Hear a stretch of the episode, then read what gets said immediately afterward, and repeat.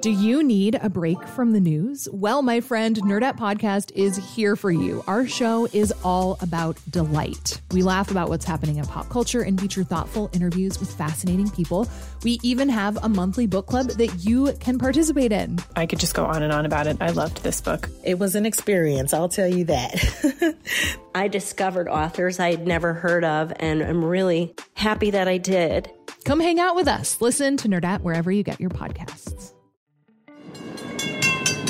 When were the what schools? Uh, Who decides what the next? Where's that story? Why they keep the loop? What is this? It's Curious City, where WBEZ answers your questions about Chicago, the region, and its people. Hi, I'm Chris Bentley, a reporter with Curious City. And I'm Jen Masengarb of the Chicago Architecture Foundation. We've got a great question about a historical mystery of sorts. But first, do you ever wonder how cab drivers learn their way around the city? Chicago cabbies like Osman Jama, who emigrated from Somalia 14 years ago, don't need a GPS to get around. Like in Chicago, it's 800 north. North Avenue, 1600 north. Fullerton, 2400 north. Diversey, 28. Belmont, 32. Okay, this story is not about taxis. It's actually about architectural and urban history. But there's a surprising connection there that'll make sense soon. First, let's meet our question askers. I'm Paul Tobin. Jessica Fish. All right. Are you two married? We, we will, will be in, in August. August. they bought an old house in the Edgewater neighborhood last year, and they've been fixing it up since. But they discovered something odd about the address displayed on their siding. These are the pieces of siding from the house before we started renovating it. And it was underneath the vinyl siding that was here before. And it shows our current house number, which is very visible. But then two boards below, there's a sort of a ghosted, painted over paint. What's the old number? It's 615. And now you're 1761. That's right, yeah. well, the question I guess we had is where did the old number come from and why did they renumber the streets? And when did they change it? Yeah. yeah. We want to know like when we went from 615 to 1761. Answering the when is easy. September 1st, 1909. That's when an unsung hero of urban planning standardized street names and addresses throughout the city. And that's where homeowners Tobin and Fish connect to that cab driver, Osman Jama. They both use the elegant numbering system developed by a man named Edward Paul Brennan. Before we tell you about Brennan's system, we need to know the context of Chicago in the late 19th and early 20th centuries. Thanks to an 1830s surveyor named James Thompson, the region already had a rigid grid system. But every town that came in under the expanding city limits, from Lakeview to Hyde Park, had its own system for naming and numbering its streets. It was chaos for new arrivals to the city, let alone people who made their living navigating Chicago. Plus, the city was booming. Between 1880 and 1910, Chicago's population increased more than 300 percent. At the same time, the city was gobbling up neighboring towns and annexing them as new neighborhoods. In 1889 alone, the physical size of the city tripled. And that was great for those communities because they got the promise of uh, good infrastructure, but it also created logistical problems, obviously, for managing a city that size. This is Andrew Oleksiuk, secretary of the Illinois Postal History Society. He says that mailmen of the day struggled to keep up with all the changes. At the turn of the century, you had things like uh, streetcar lines and you had competition with things like the telegraph and this newfangled thing called the telephone coming in.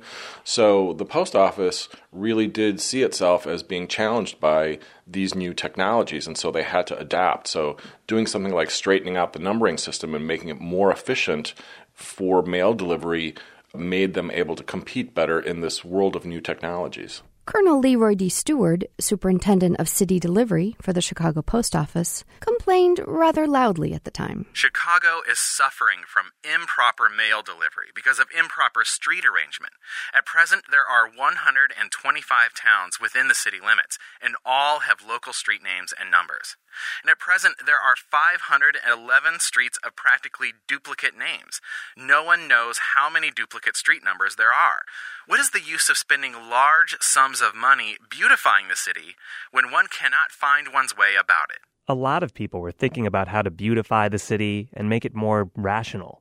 But it wasn't a postal worker or even an urban planner like Daniel Burnham that smoothed out our address numbering system. It was a delivery boy and a bill collector named Edward Paul Brennan. He was a guy who had come head to head with the problems of the streets. This is Patrick Reardon, an author and journalist who researched the history of Chicago's street grid. He didn't leave anything written about how he got involved in this. His daughter told me that when he was delivering groceries for his father, before he was even a bill collector, he was running into this problem. It was the sort of thing that everybody who had to deliver anything and anybody who had to go anywhere on a regular basis to find places was running into. So this was not something that Brennan uncovered. It was what everybody lived with. You know, it was sort of like snow in the winter. It was just part of the nature of the city. Brennan wasn't the first person to recognize the problem, but he was the most persistent at arguing for a solution. As early as 1879, the Chicago Daily Tribune reported on an ordinance for renumbering South Side streets based on Philadelphia's plan, where addresses increased by 100 with every block. It didn't pass. But Brennan wouldn't accept the status quo. Beginning in the 1890s, he started a scrapbook collecting newspaper articles about any problems with city navigation or delays due to address confusion. Articles had headlines like Streets in a Tangle, Visitors Lost. One report tells about a doctor who couldn't find a patient during a house call emergency. Brennan lobbied business leaders and newspaper editors for decades. Dear Sir, do you think a city should have two streets with the same name? Do you think a city should have one street with two or three or even ten names? You agree that such naming of streets is ridiculous and an insult to the intelligence of any city. Yet Chicago, your city, has hundreds of such streets. This confusion costs you and the other citizens of Chicago hundreds of thousands of dollars annually. Armed with a new solution and help from his alderman cousin, Brennan took his plan to City Hall in 1901. It included four big ideas. One, all addresses would be centered around a zero zero point at State and Madison Streets. Two, street names would now include the direction. Three, even numbered addresses would always be on the west and north sides of any street, with odd numbers on the east and south sides. And four, house numbers would increase by 800 or 8 blocks every mile but he originally proposed a thousand to a mile. For seven years, Brennan haunted the city council, tweaking his plan and lobbying for change. They finally passed Brennan's house numbering plan in 1908, and it went into effect September 1st, 1909. Businesses within the loop fought the change early on, so they got an extra two years to adopt it. There were people who saw what he was doing and what the city was doing in changing street names as meddling with the historic nature of their streets. You know, they liked the idea that it was named for a local politician or whatever. So, you know, it was not an uncontroversial sort of thing. Here's what Mrs. Charles E. Pope said to the Chicago Daily Tribune at the time. Really, I don't see how we shall be able to bear the burden of four numbers after being used to only two. Besides, most of us have lived here for many years, and we don't like to see things changed. Of course, most people got used to the change and eventually appreciated the relative simplicity of Chicago streets. But Brennan's name was largely forgotten in the years after his death in 1942. His daughters wrote to newspaper editors and the city's map department to have their father's work recognized. Five years later, the city council named a new South Side street Brennan Avenue in his honor. And in 2013, he was recognized with an honorary street name designation, appropriately at the corner of State and Madison, the city's zero zero point. But Reardon thinks Brennan deserves more celebration. Maybe he should be up there with Daniel Burnham, whose plan of Chicago also came out in 1909, the same year as Brennan's plan. Burnham was this master of the universe. I mean, he had run the World's Fair. As a an architect, he had uh, designed the Flatiron Building in New York. You know, he's no slouch. Then he does the plans for, of Chicago. I mean, he is a, a really big guy. Brennan is just a little bill collector, building superintendent. Burnham had the plan of Chicago, which was set up to change the physical landscape of the city. Edward Brennan changed the mental landscape of the city. And more than a century later, Chicagoans still navigate that mental landscape, counting out from a central zero zero point at State and Madison. That's where we meet Raphael Nash. He was born in the Austin neighborhood, but now he lives in Hyde Park. He had to learn Brennan's system, even if he didn't know it was Brennan's. And so you're like 5,600 south something? Yeah, I'm 50, yeah, 5,100 south. Do you know how many miles you are south of, of the loop, roughly? I'm trying to do the math. Give me one second, because I think it's like eight blocks per mile, right? That's so right. 51 divided by eight, so roughly about seven, six, six and a half, seven. This is great. So you know the system. I, I, it's taken me 34 years, but yeah. Even now that you have a GPS, you still use it? Yeah. How? Like, why not just use the GPS? Uh, because sometimes I'm driving and I don't need to be fumbling with the phone or anything. So I just look up and pay attention to the number. If I know, like, I have to be at 5701 South or whatever. And now, he knows who to thank for that. Thank you, Mr. Brennan. Reporting today came from me, Chris Bentley. And me, Jen Masengarb. Thanks to all the questioners who wrote us about street addresses, including Paul Tobin. He says if Chicago ever reworks its street address numbers, he could live with that. But if we all had to switch email addresses, forget it. Special thanks to the Chicago Architecture Foundation, who can be found at 224 South Michigan Ave, just over a quarter mile south of the city's zero zero point. Curious City was founded by Jennifer Brandel, WBEZ, AIR, and the Corporation for Public Broadcasting. Support comes from the Doris and Howard Conant Fund for Journalism.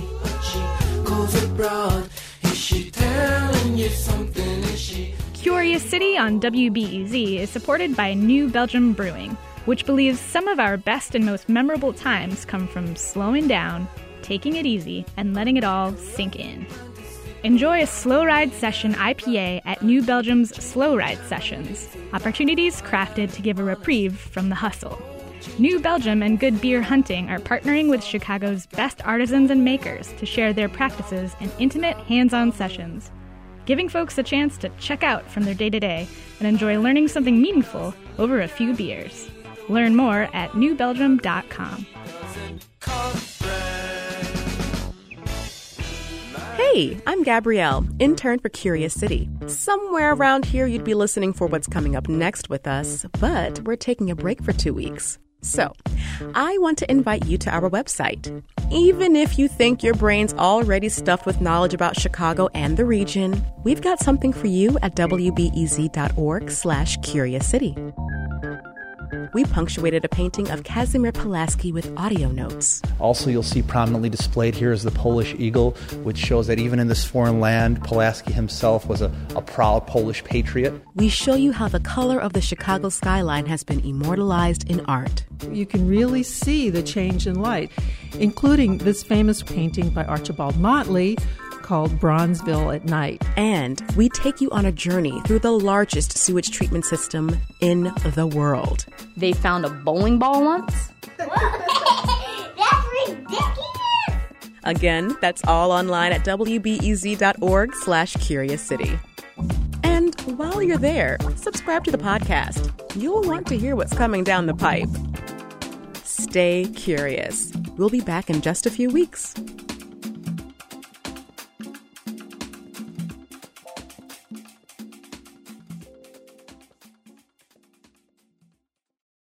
At a time when information continues to come at us faster and faster, sometimes you need to hit pause and rewind. NPR's Throughline takes you back in time to the source of the news stories filling your feed. Find NPR's Throughline wherever you get your podcasts. Before we start the show, we here at Curious City want to let you in on a little known fact about WBEZ. 89% of all our funding comes from community support, including contributions from curious listeners like you. If this program has changed how you see Chicago, please consider supporting this program at wbez.org/curious. Thank you.